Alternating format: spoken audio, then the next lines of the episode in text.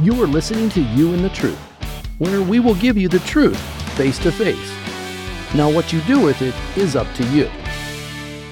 Hi, and welcome to today's podcast, Cardiac Arrest, the Near Death of an NFL Player, and the Do's and Don'ts. I'm Ralph, sometimes known as Elpin, and I'll be your host today. But before we begin, please make sure you hit the subscribe and like buttons on the bottom of your screen and share this with everyone you know, because what you'll hear and see could possibly save someone's life. Now, as you may or may not know, depending on whether you watch professional football, a few weeks ago, a 24-year-old professional football player by the name of Damar Hamlin suffered cardiac arrest in the middle of a football game. This event was witnessed by millions on live television and thousands who attended the game. Everyone was in shock as medics tended to this young man whose body lay sprawled on the football field with his life on the line. Within minutes, those announcing the game on ESPN and other news outlets immediately took to prayer, something unheard of in today's day and age, a public display asking God to intervene and save this young man's life.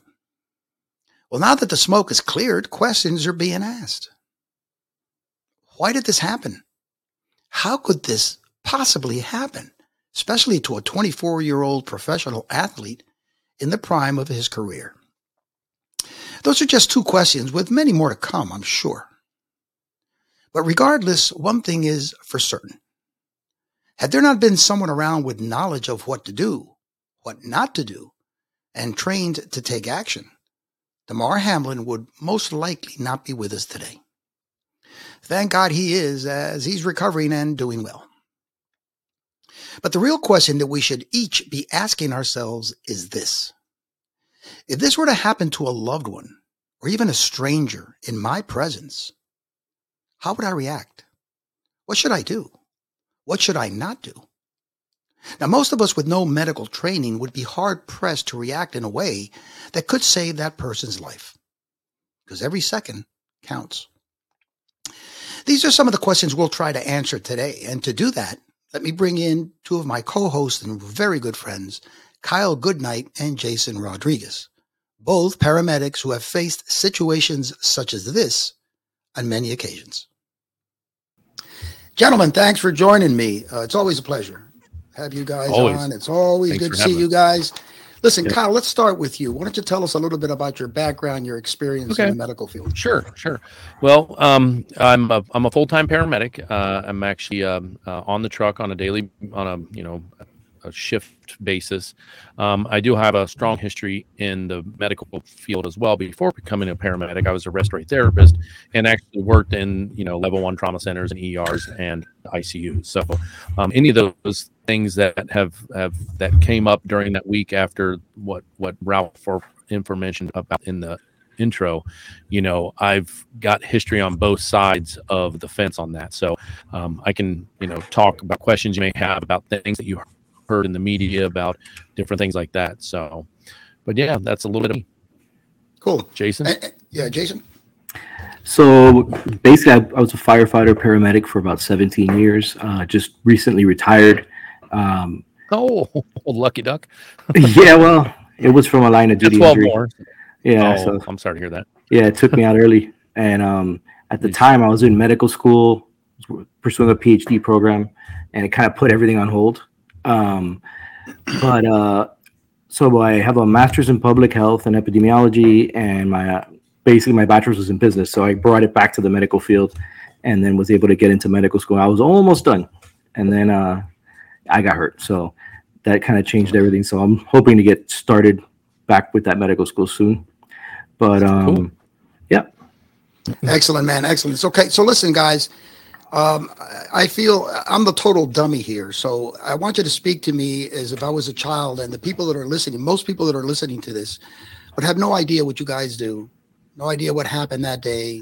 There's just no way to do that. So Kyle, let's start with you. Could you just walk us through, because you saw this event live? See, Jason and I saw it in real time. Okay, so talk us through that.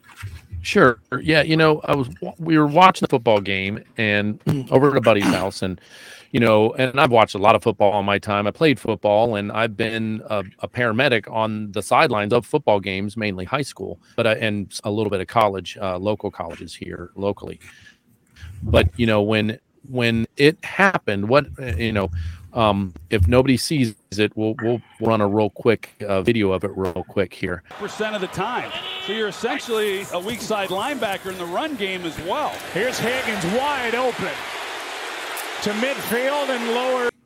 As you just got back from seeing the video, you know, he got hit like a standard tackle, and then stood up from the tackle, kind of stumbled a little bit, and you thought, okay, well, maybe he hit his head in that tackle, and then just fell backward like a tree falling.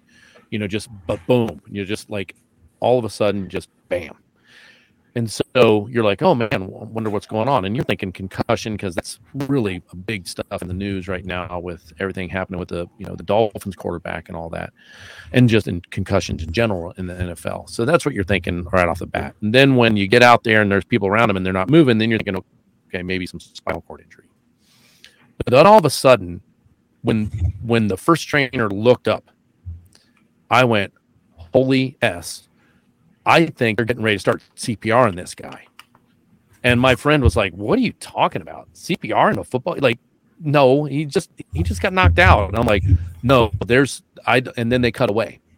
They took us away from the view, so we couldn't see all the stuff. But the mayhem that was happening around that player, I've seen 100 times, maybe more, you know, not only in the ER setting and the ICU setting, but on the street, you know, in someone's house. I've seen that look of it's down to business time here. This isn't just your run of the mill injury. This is some sort of major life threatening event.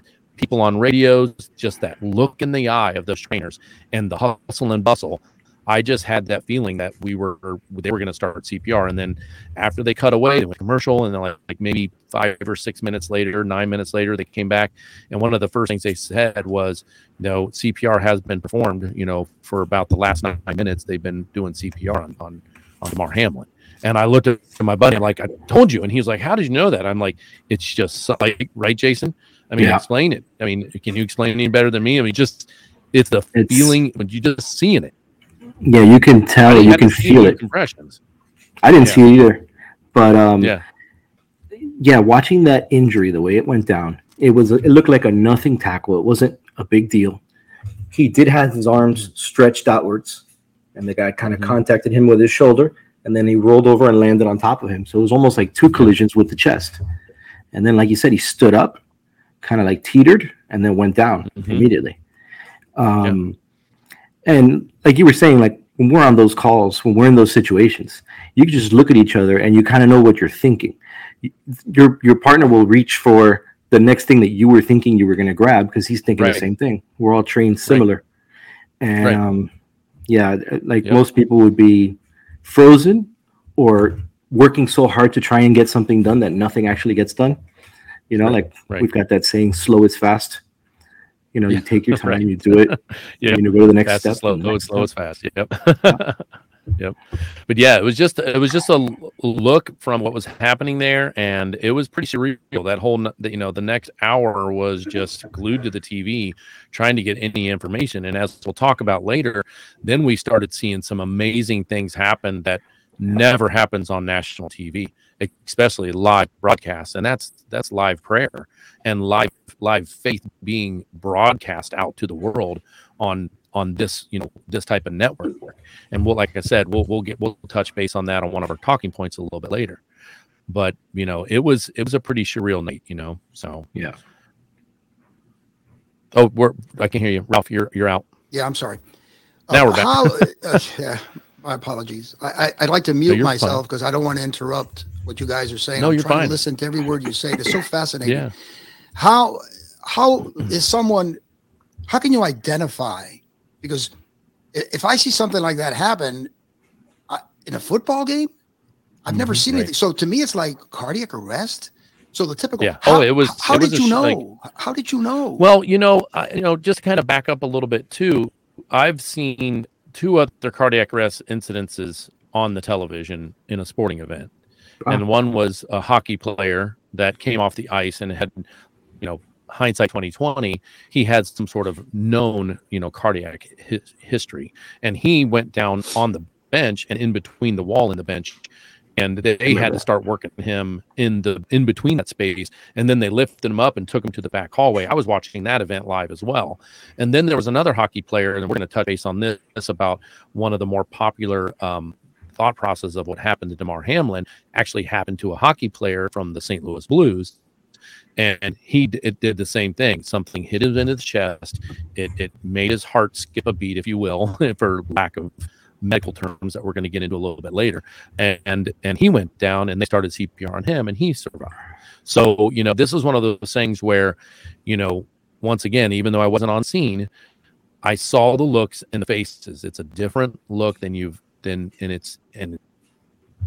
us, like Jason and I, who were trained to know what to look for in those situations. We go off the cues of family members. It's different when a family member has someone who's breathing in their house and they want your help. It's a way different feeling and a different look and a different urgency than they come out and they meet you at the front porch and they're saying, you need to get in there, and there's no pulse. It's a totally different feel. Like I said, I've seen it 100 times or more. I mean, I've been in the medical field for 25 years. I've been around a lot of cardiac arrest. So Jason, let me go to you. So how if you were to look at this young man the second it had happened, I would imagine when it happened, I didn't see it live.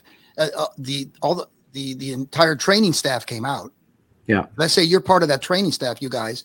He's lying there. You kneel. What is it? What is the first sign that says to you cardiac arrest? Well, before even thinking that it was cardiac arrest, even if I was assuming that as I was getting there, your primary thing that you're looking at is cervical spine injury. So you're going to run up and hold C-spine. Whoever the first person is there will hold C-spine. And then you're going to look at... What is C-spine? Oh, I'm sorry. You're going to immobilize basically hold their head in place, yeah. And that person's right there. Like if my mic is their head, I'm behind them. And when you get to C-spine, then now you can look and see if there's chest rise. Mm-hmm. You can see if they're conscious level, So that's standard operating procedure. Yeah, oh yeah. And it's much easier with a big football helmet. You can put your legs on either side. Now you can check a pulse. You can look for breathing. Yeah. You can, you don't want to startle the person if they're, maybe they just are out of it, and then you come up and you startle, and now they jump up. But you do have to kind of, wake them a little, see if you can get them to wake up while you're checking for a pulse and for breathing. And once you are able to establish that there's no pulse, you're not even looking for breathing at that point. Right, it's CPR time. Yeah. So away, another thing too, it's a cardiac issue, right? And the one thing Jason and I will both agree with is that we kind of go into situations thinking the worst case scenario. Yeah. Oh my gosh, I've got to do CPR on this patient. And then sometimes it peels back really quick because they're talking to you. Like, okay, I'm not going to do it. Like we go into we try to approach every emergency situation, no matter what the dispatch says or no matter what someone tells us. When we get to that patient, we approach it in our brain and our decision-making tree. And we both have the same concept in our brain because we were all trained nationally and took the same exact national test to train us the same way, basically, is the fact that we go in expecting the worst case scenario. A lot of the times it's not the worst case scenario. We peel back our intensity, and then we start talking to the patient if they're alive, if they're conscious. But when it comes to getting to that patient, and here's Damar, I can only imagine what they saw was he was unresponsive. He could have been breathing. There's that sometimes not breathing doesn't always stop when the heart stops. But there could have been no breathing, and then as soon as they see that and there's no response, one of the first things you do when someone's not responding to you at all, even if it is a concussion, you're still checking a pulse because that's the next thing you want to know.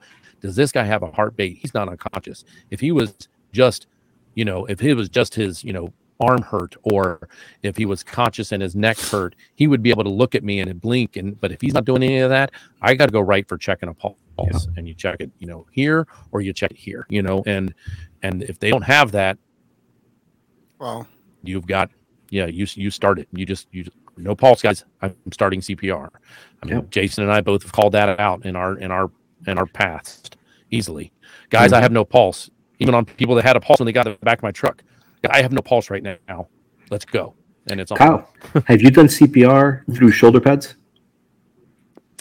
Can you imagine? No, I've never done CPR through shoulder pads. The good news is that, Jason will test to this too. We train yearly on how to take shoulder pads and helmets off. That's something that's just built into our standard yearly training. We'll have it again at basically the end of summer, beginning of fall. We'll have a real quick refresher on how to take off a helmet, how to take off shoulder pads. And the good thing about shoulder pads is literally you cut the middle strings and you cut the two straps underneath the arms with scissors, and it just peels back like an onion, and they're gone.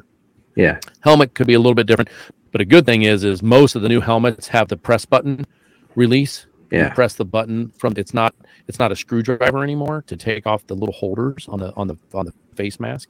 It's a press button release, and you can and then the helmet just comes nice and easy.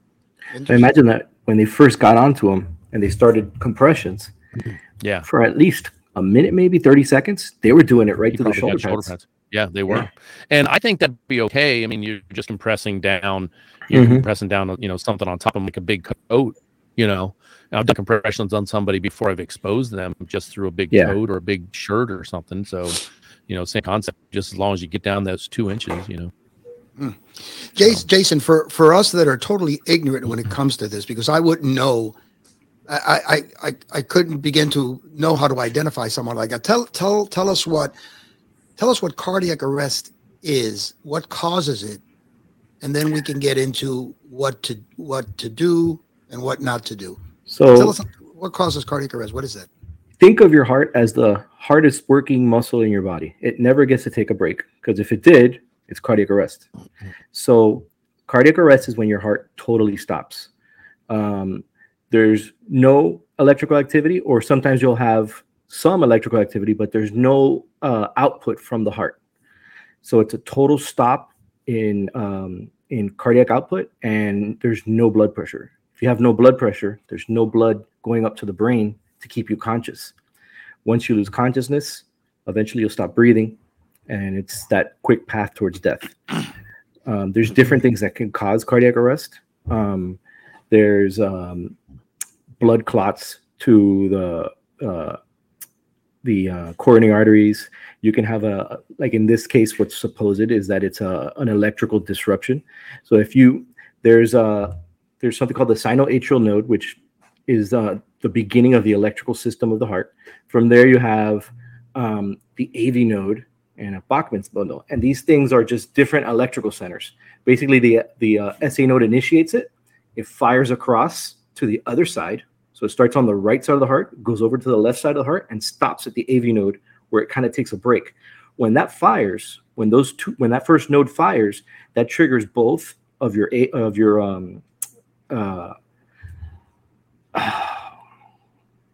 me, Kyle. Atriums. I'm sorry. First, atriums. Triggers, I didn't know where you're going. I got stuck. Yeah. It triggers first your right and left atriums to fire. Then it pauses in the AV node, which is the other electrical node, and it waits a second to allow those both atriums to fully empty and the ventricles to fully load, and then the AV node sends that signal down through the rest of the Purkinje fibers, what they're called, and that allows now the ventricles to fire, and that's what pushes the blood out through the aorta, up to your brain, and down to the rest of your body. And if you don't have that process going, you're not getting any oxygen, you're not getting any nutrients, and it's the beginning of cell death. And there's multiple things that can lead to that. How long can that process, let's say it stops, how long can that process stop functioning before someone actually dies? So, and I've got a chart later on I'm going to talk about, and we can throw it up now. But basically, when it comes to the slippery slope of death of cardiac arrest, about 10% survivability goes down every minute without CPR. So by the time, if you think about how long it takes for someone to call, different than Damar Hamlin. Damar Hamlin, they were right on him.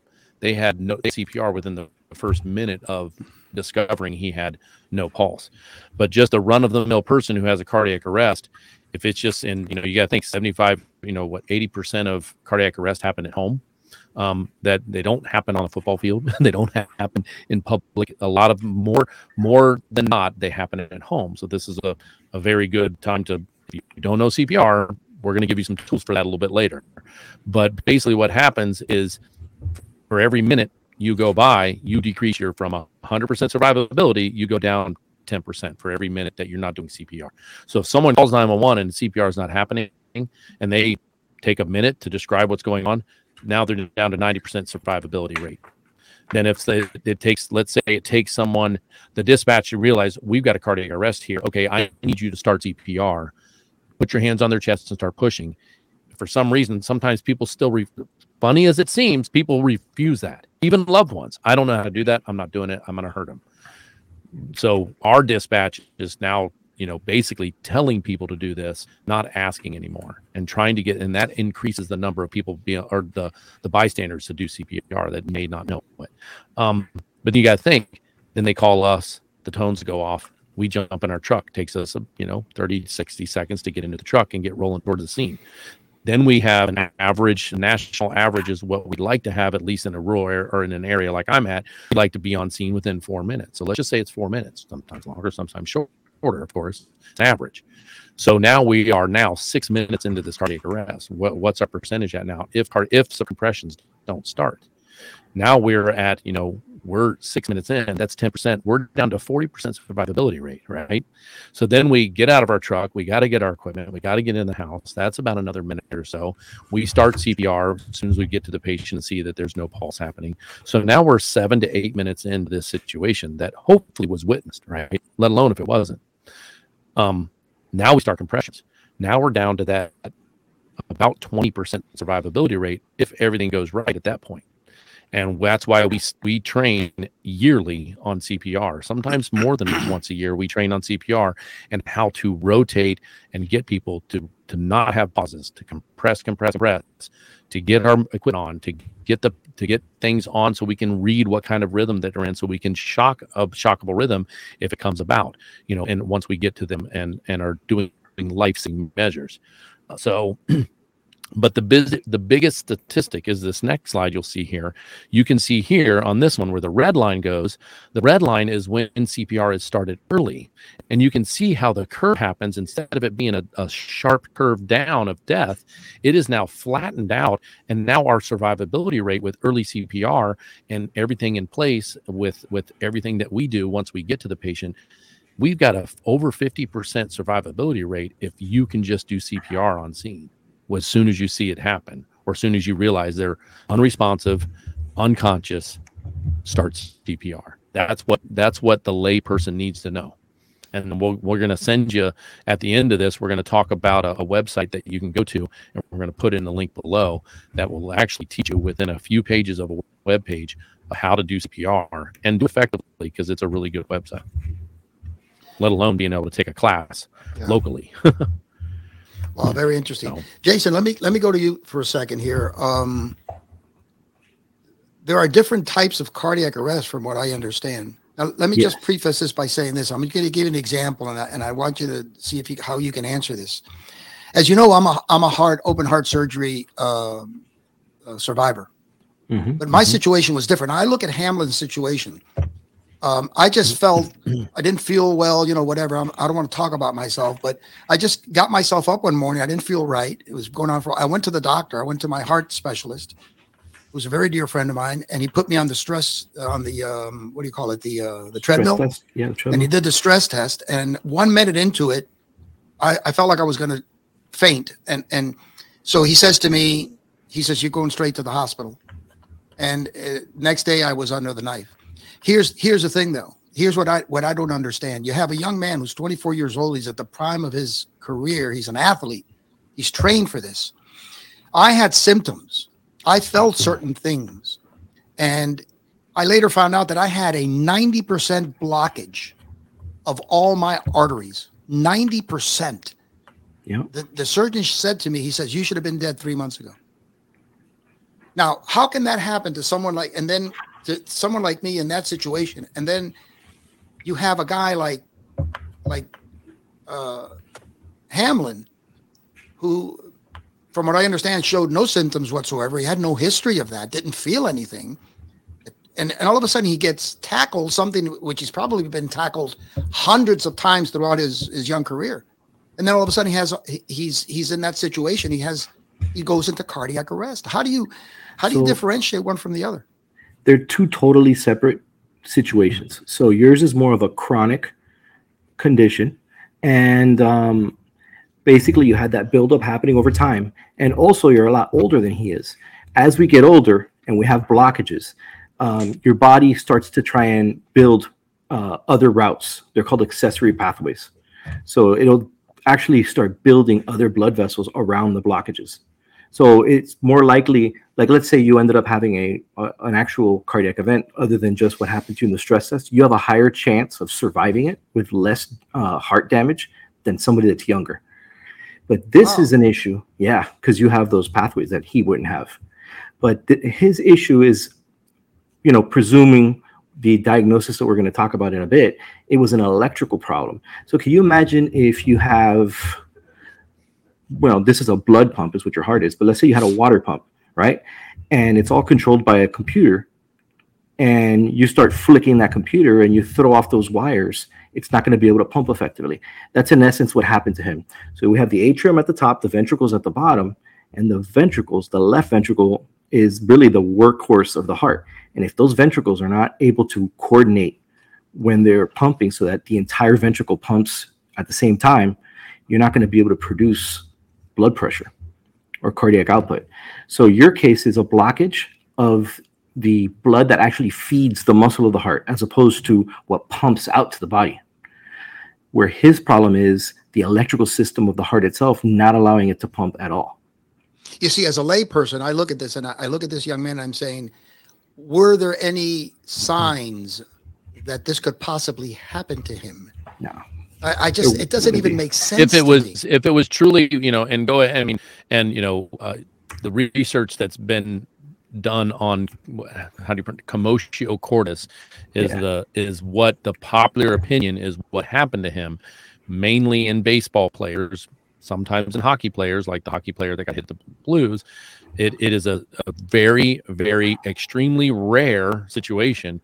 And Jason can talk more about it, about like statistics and stuff on it. So, you know, now that we've, you know, talked about, you know, a general type of heart attack that you had that could have led, if you would have had a blockage, you could have very well led to a cardiac arrest, because when you have a blockage from the blood feeding the heart, now your heart dies. And when the heart muscle dies, then it can't pump. And then what Jason was talking about with when it comes to Hamlin is his electrical, you know, our electrical beat was, his electrical beat was interrupted. And the commotio cordis, which is the popular diagnosis at this point in time, it's not been completely stamped 100%, but it's a very popular opinion at this point about what happened to him.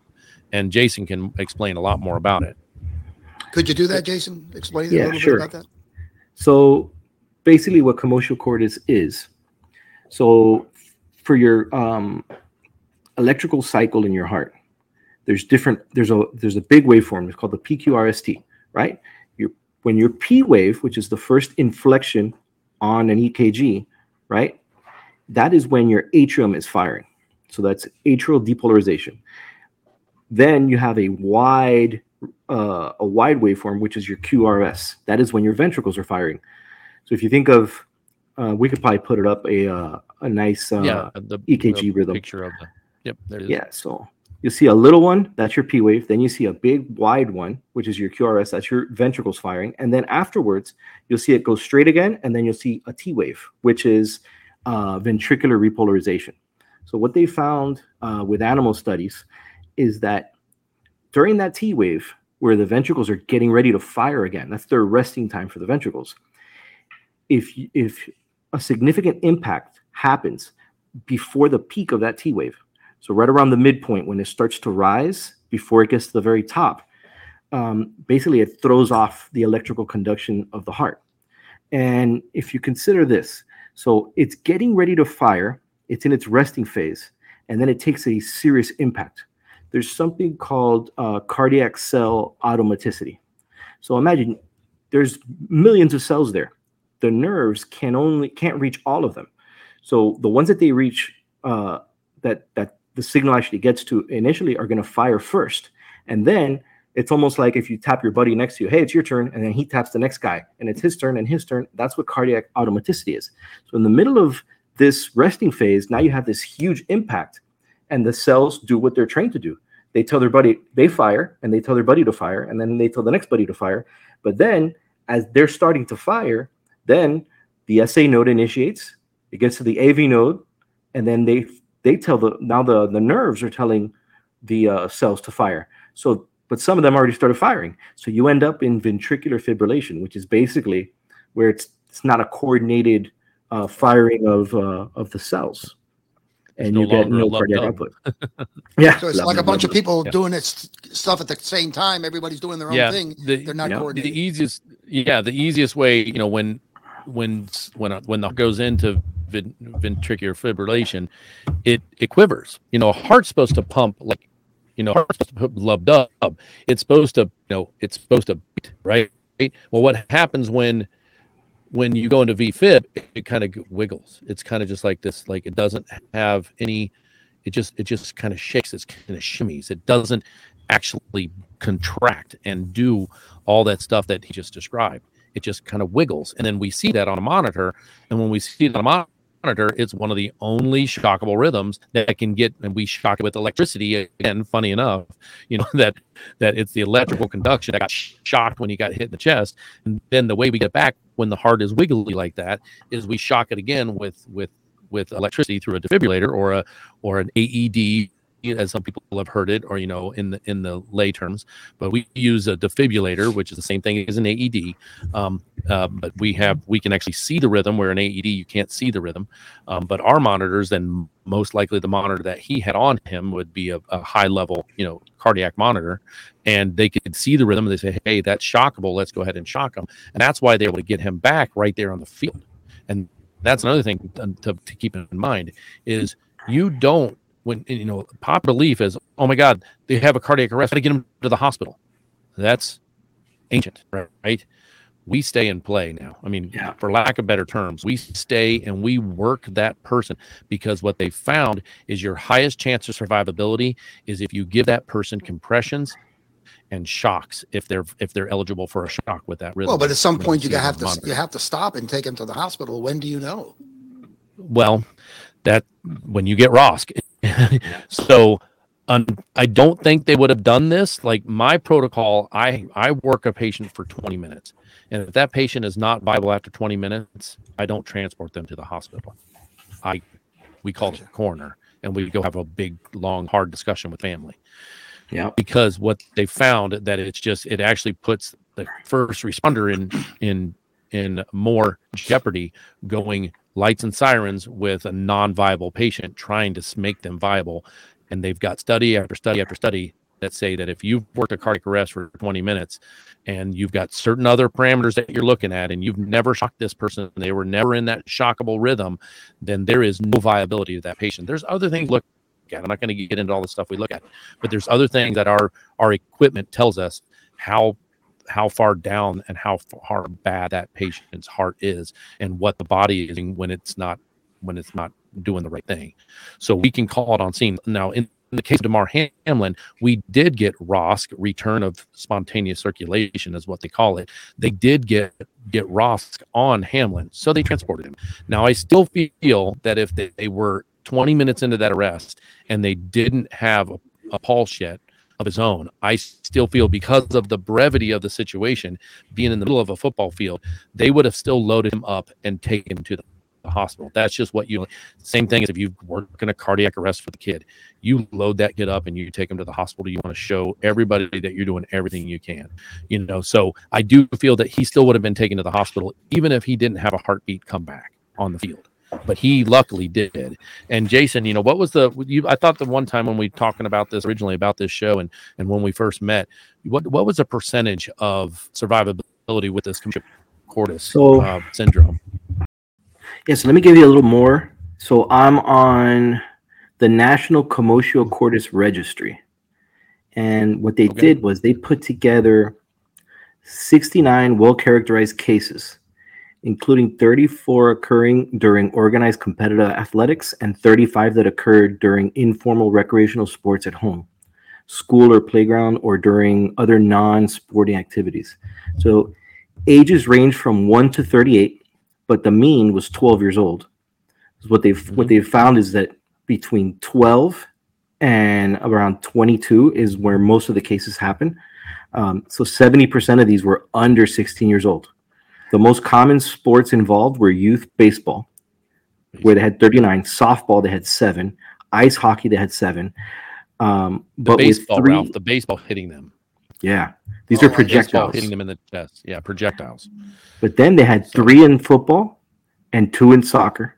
Oh, I'm sorry, 3 each in football and soccer. So I guess 6 total. So 3 football, 3 soccer, and then 2 in karate and 2 in rugby. So it's interesting because some of the sports, like karate, there's no projectile. They're not throwing ninja stars at each other. Well, but there's feet. There's feet and fists. Yeah, you know? I don't understand. I mean, yeah. So they said chest blows were produced in 52, so 75% by a projectile that was part of the game itself, such as baseballs or hockey pucks. The other 17 events, 25%, did not involve a projectile, but rather were the result of broad surface bodily contact with the victim's chest, such as in a collision with a teammate or a karate kick. So that's kind of what we're dealing with, right? But still, what was the total number of the national registry of it? So yeah. Of these cases, because they only put cases in here that are well documented, so they had witnesses from the beginning to the end. But there's about 10 to 30 around the world every year of this, so not very much. Because if you think about, there's so many sports and so many athletes, so many sports happening all the time. Yeah. But hold on. I thought you mentioned that the survivability, was. You know, what was the survivability percentage you gave? Of 35%. Yeah. 35%. Is due to blunt chest or sufficient magnitude to result in cardiac arrest, is not uniformly fatal, and about 10% survive the incident. May occur in circumstances unnoticed with sports and even lead to blah, blah, blah. So they're saying 10%. Another study that I read put it at 33 to 35%. When CPR is initiated immediately on scene. So that means that Damar Hamlin was a 35%er. Yeah. So there was a 75% chance that he was going to die. Yeah. But he didn't. Even when CPR starts immediately. So that's huge because, we're saying that a cardiac arrest or witnessed cardiac arrest at home or in, not caused by a projectile, Ralph, we can save up to 50% of people. So a 50-50 chance you're going to survive a witness cardiac arrest. That's not an impact like that.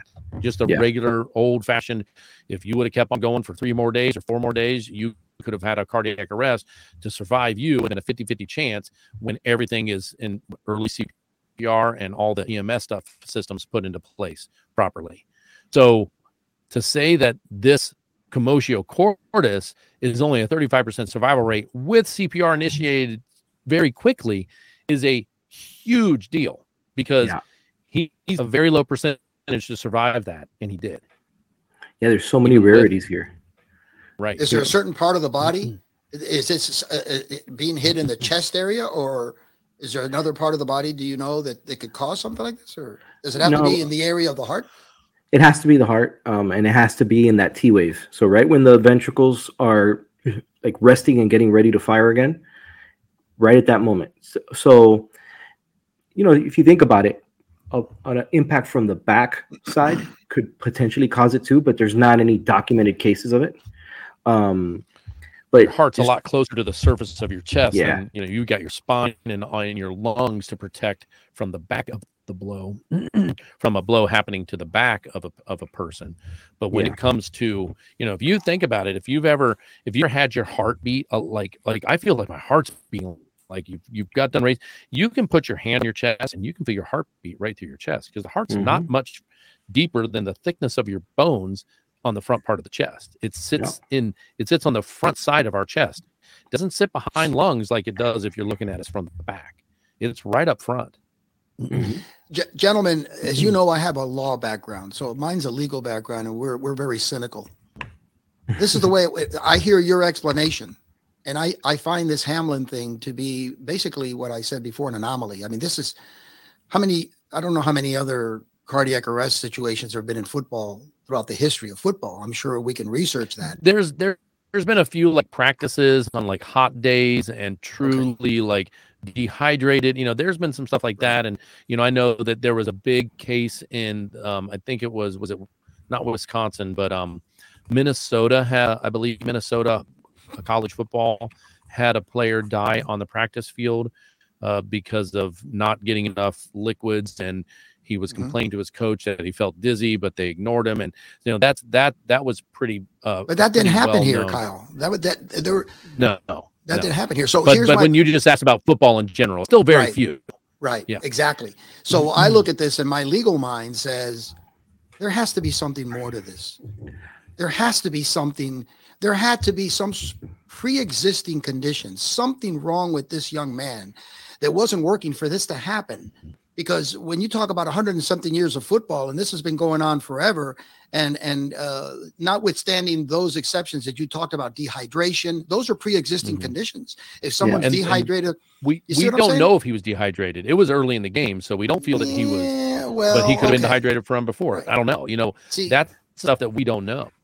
You know, and then my legal mind says there's a cat somewhere in the bag that nobody's left out. Well, you know, yet. Jason also, too, that first night we all met together to talk about having this type of official podcast, you know, we had a much longer conversation than a podcast. We've kind of condensed that conversation down now tonight. But, you know, one thing that Jason mentioned was that they tried to get pigs, which is anatomically, a pig is the closest thing to a human. Their heart is built about the same. Their structures are about the same resistance. They have the same resistance when it comes to shocking them. If you're trying to do, you know, defibrillation. So a pig is the closest per thing than doing tests on humans. So, you know, one thing that Jason mentioned was they tried to send pigs into Commotio Cordis by hitting them at the precise time that they could see on a monitor and get this timing down. And what he mentioned to me, and I don't know if you remember talking to us about that yeah, night, but it basically came about was some pigs were just more susceptible to Commotio Cordis, and others never could get into it, even when hit at the right exact time and the right exact that place. Right. For the benefit of all the viewers, define Commotio Cordis again, just so we can tie this in. Basically, it's ventricular fibrillation caused by an impact during the cardiac cycle of the T wave. Okay. Before the T wave peaks, which is very rare. And you got to think, a heartbeat is very fast. I mean, like it's faster than that. You know, I mean, like we're talking about a T wave hit the chest when the T wave is moving, and it's faster than I could snap my fingers. So it's very rare. Yeah, and what they found in that study with the pigs was that I think it was 60% of them. Oh, I'm sorry, 30% of them never went into Commotio Cordis, even though they were getting hit at the right time. Another 30% would produce what are called premature ventricular contractions and kind of like a V-fib rhythm, but then they would snap out of it, and they would never go into true Commotio Cordis where they go into V-fib and they need to be resuscitated. And then another 30%.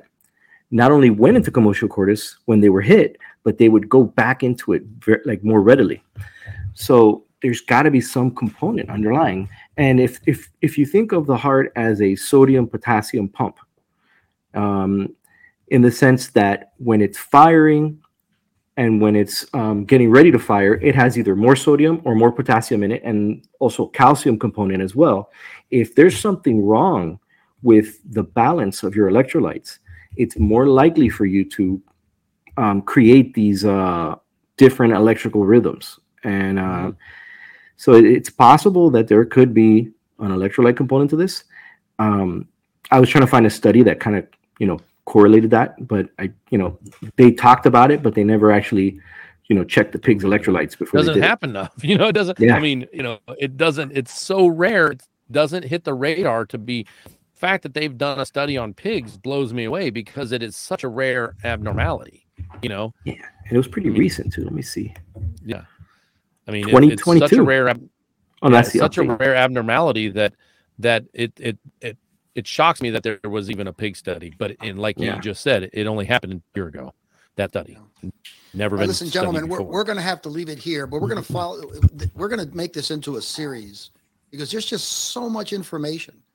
And I've got so many questions. My head's about to explode with all the questions that I have because I'm trying to wrap, and I'm sure that people are listening to this. They try to wrap their heads around this.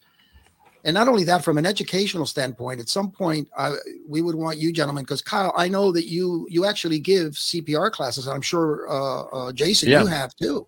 Yeah.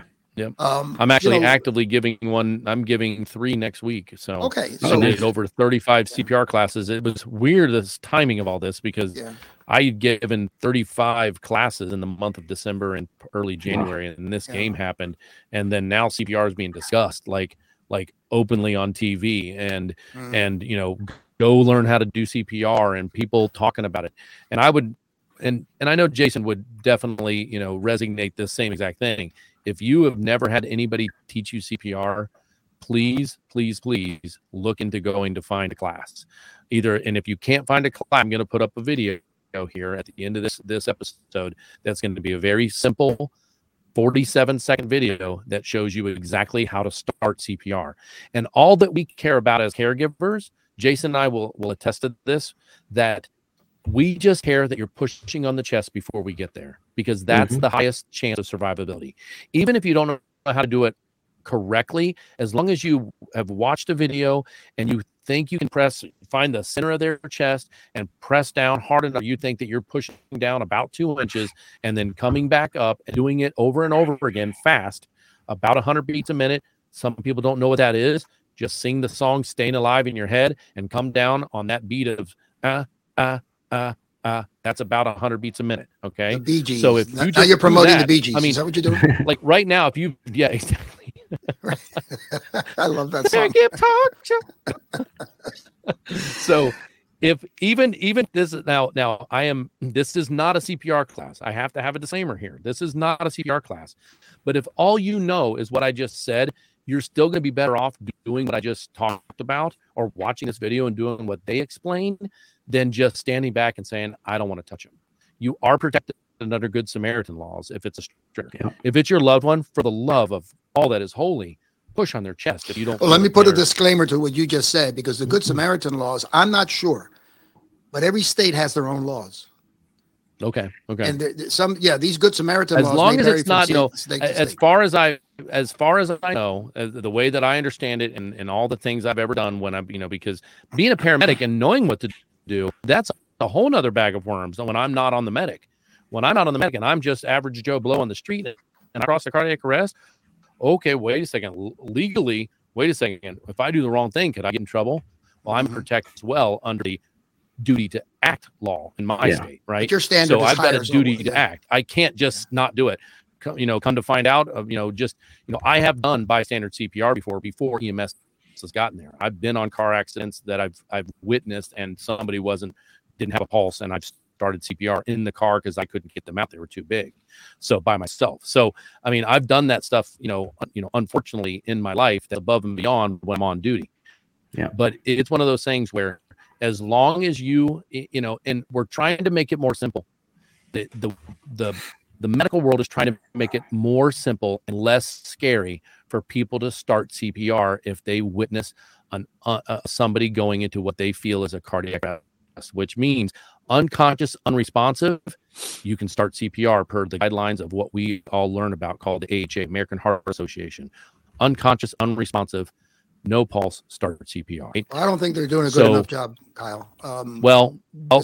Part of it is people don't want to know. People are like, well, I'll never be put in that situation. Part of it is, wait a second, mouth to mouth. I don't want to know mouth. It used to be called mouth to mouth. Yeah. It was going to be called mouth to mouth. It was called when I was growing up, it was called mouth to mouth. It wasn't called hands only CPR. Okay. Right. It was called mouth to mouth. Nobody wants to put their mouth on people, especially not after a damn pandemic, you know? Well, that depends. No one wants to put their mouth on anybody, let alone, I barely put, one of those things. It's like, we're no longer asking you to breathe for them, because what we found out in all these studies that we did, and all these studies that were huge, 24,000 CPR patients by the medical field in the EMS world, we found that just compressing at a rate of 100 and deep, when you release, you bring a little bit of air on that recoil. When that chest comes back up, you suck in just enough air for that patient to be viable until EMS can get there and do more advanced. All right, we're going to talk about that in more detail in the next episode where you can really, and we'll, I know you were in a show at the end of this, we're going to show a short video, that 47-second video, but perhaps on the next episode. And the website that'll be in the link. Yeah, and but we'll get more into that. There's so many areas of this subject. What is that? That must be Jason's. Somebody has a race car going by your house? Oh yeah, that just happened. It's like a motorcycle or something. Jason, before we get going, Jason, any closing comments, and then we'll go to Kyle so he can basically give us an idea of what we're going to lead into in the next episode. So you have any closing comments on this, Jason? Just in closing, I guess kind of in preparation for the next video, we'll probably talk about a couple of other things that could have led to this occurring that make it more likely for commotio cordis in a young, healthy athlete. But yeah, the rarities, not only is commotio cordis so rare, but his age, he's beyond the average age. The fact that it was non-projectile, it just is so rare. And the fact that luckily he was resuscitated and he's perfectly fine now. He's back home, right? The whole thing is rare. And there's, like you said earlier, there's got to be something underlying. So we'll get a little more into that in the next episode.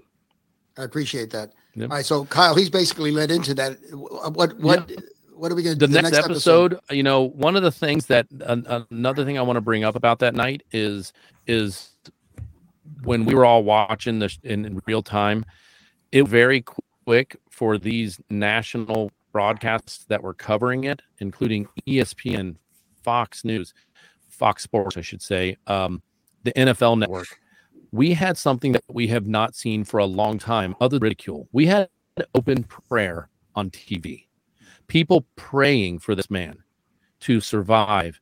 And we've had people be really critical about, well, prayer didn't save them. The medical team saved them. And we have some pretty strong opinions about that, or at least I do, because all I know is I only know how to do what I do because somebody up above allows me to do it.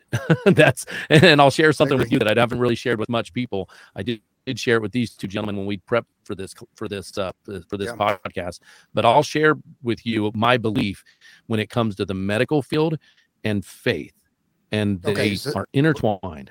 Okay. But save that as a teaser for the next one. We're going to bring the legal aspect into this at some point. We're going to bring the faith aspect of this, because that's where I'm really going to start ranting on this. Yep. The faith aspect. Some of the controversial things that could possibly have led to this. Yeah, there's a lot, including the big controversy. The jibby jab. Oh, the jib jab. The jab, yeah. The jibby jab. Ouchie, ouchie. Only a week before he had this incident. I know. And I have no idea where I stand on that. That's okay. Just sit back and listen to Jason and I. We got a real good idea where we stand on that. I am not saying that, you know, we have not, trust me when I tell you, the studies aren't done from all that stuff yet. You're right. Unfortunately, we're the biggest study known to man when it comes to this right now. Literally in real time. Yeah. Yep. Hey, thanks for tuning in, folks. We're going to pick this up next time. Share this with people. This is so important. You share this with people because this could save someone's life. Yep. You know, the New York minute, that split second, that could happen to you or your loved one, like I said in my opening remarks, at any second.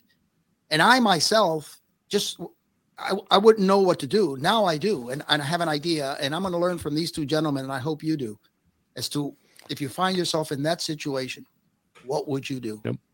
Okay, it's because you don't get no mulligans on this one. Right. That happens. There's no mulligans, like they say in golf. You get one shot at this thing. Okay, so gentlemen, I appreciate your time. All right, guys, thanks so much. Pick it up next time. Helping to save a life is easier than you might think. Just start hands-only CPR. The first step is to send someone to call 911 or call 911 yourself. Then get directly over the victim. Put the heel of one hand in the center of the chest. Then put your other hand on top of the first. Then push hard and fast in the center of the chest until help arrives. It's important to push, giving 100 to 120 compressions per minute, which is about the same tempo as the song Stayin' Alive. Let's hope you never have to use hands-only CPR. But if you see a teen or adult suddenly collapse, don't be afraid to try it. Remember, call 911, then push hard and fast in the center of the chest until help arrives. Your actions can help save a life.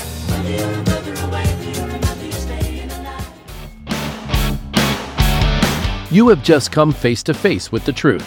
Please don't forget to like, subscribe, share, and hit that bell so you will be notified when we drop new episodes.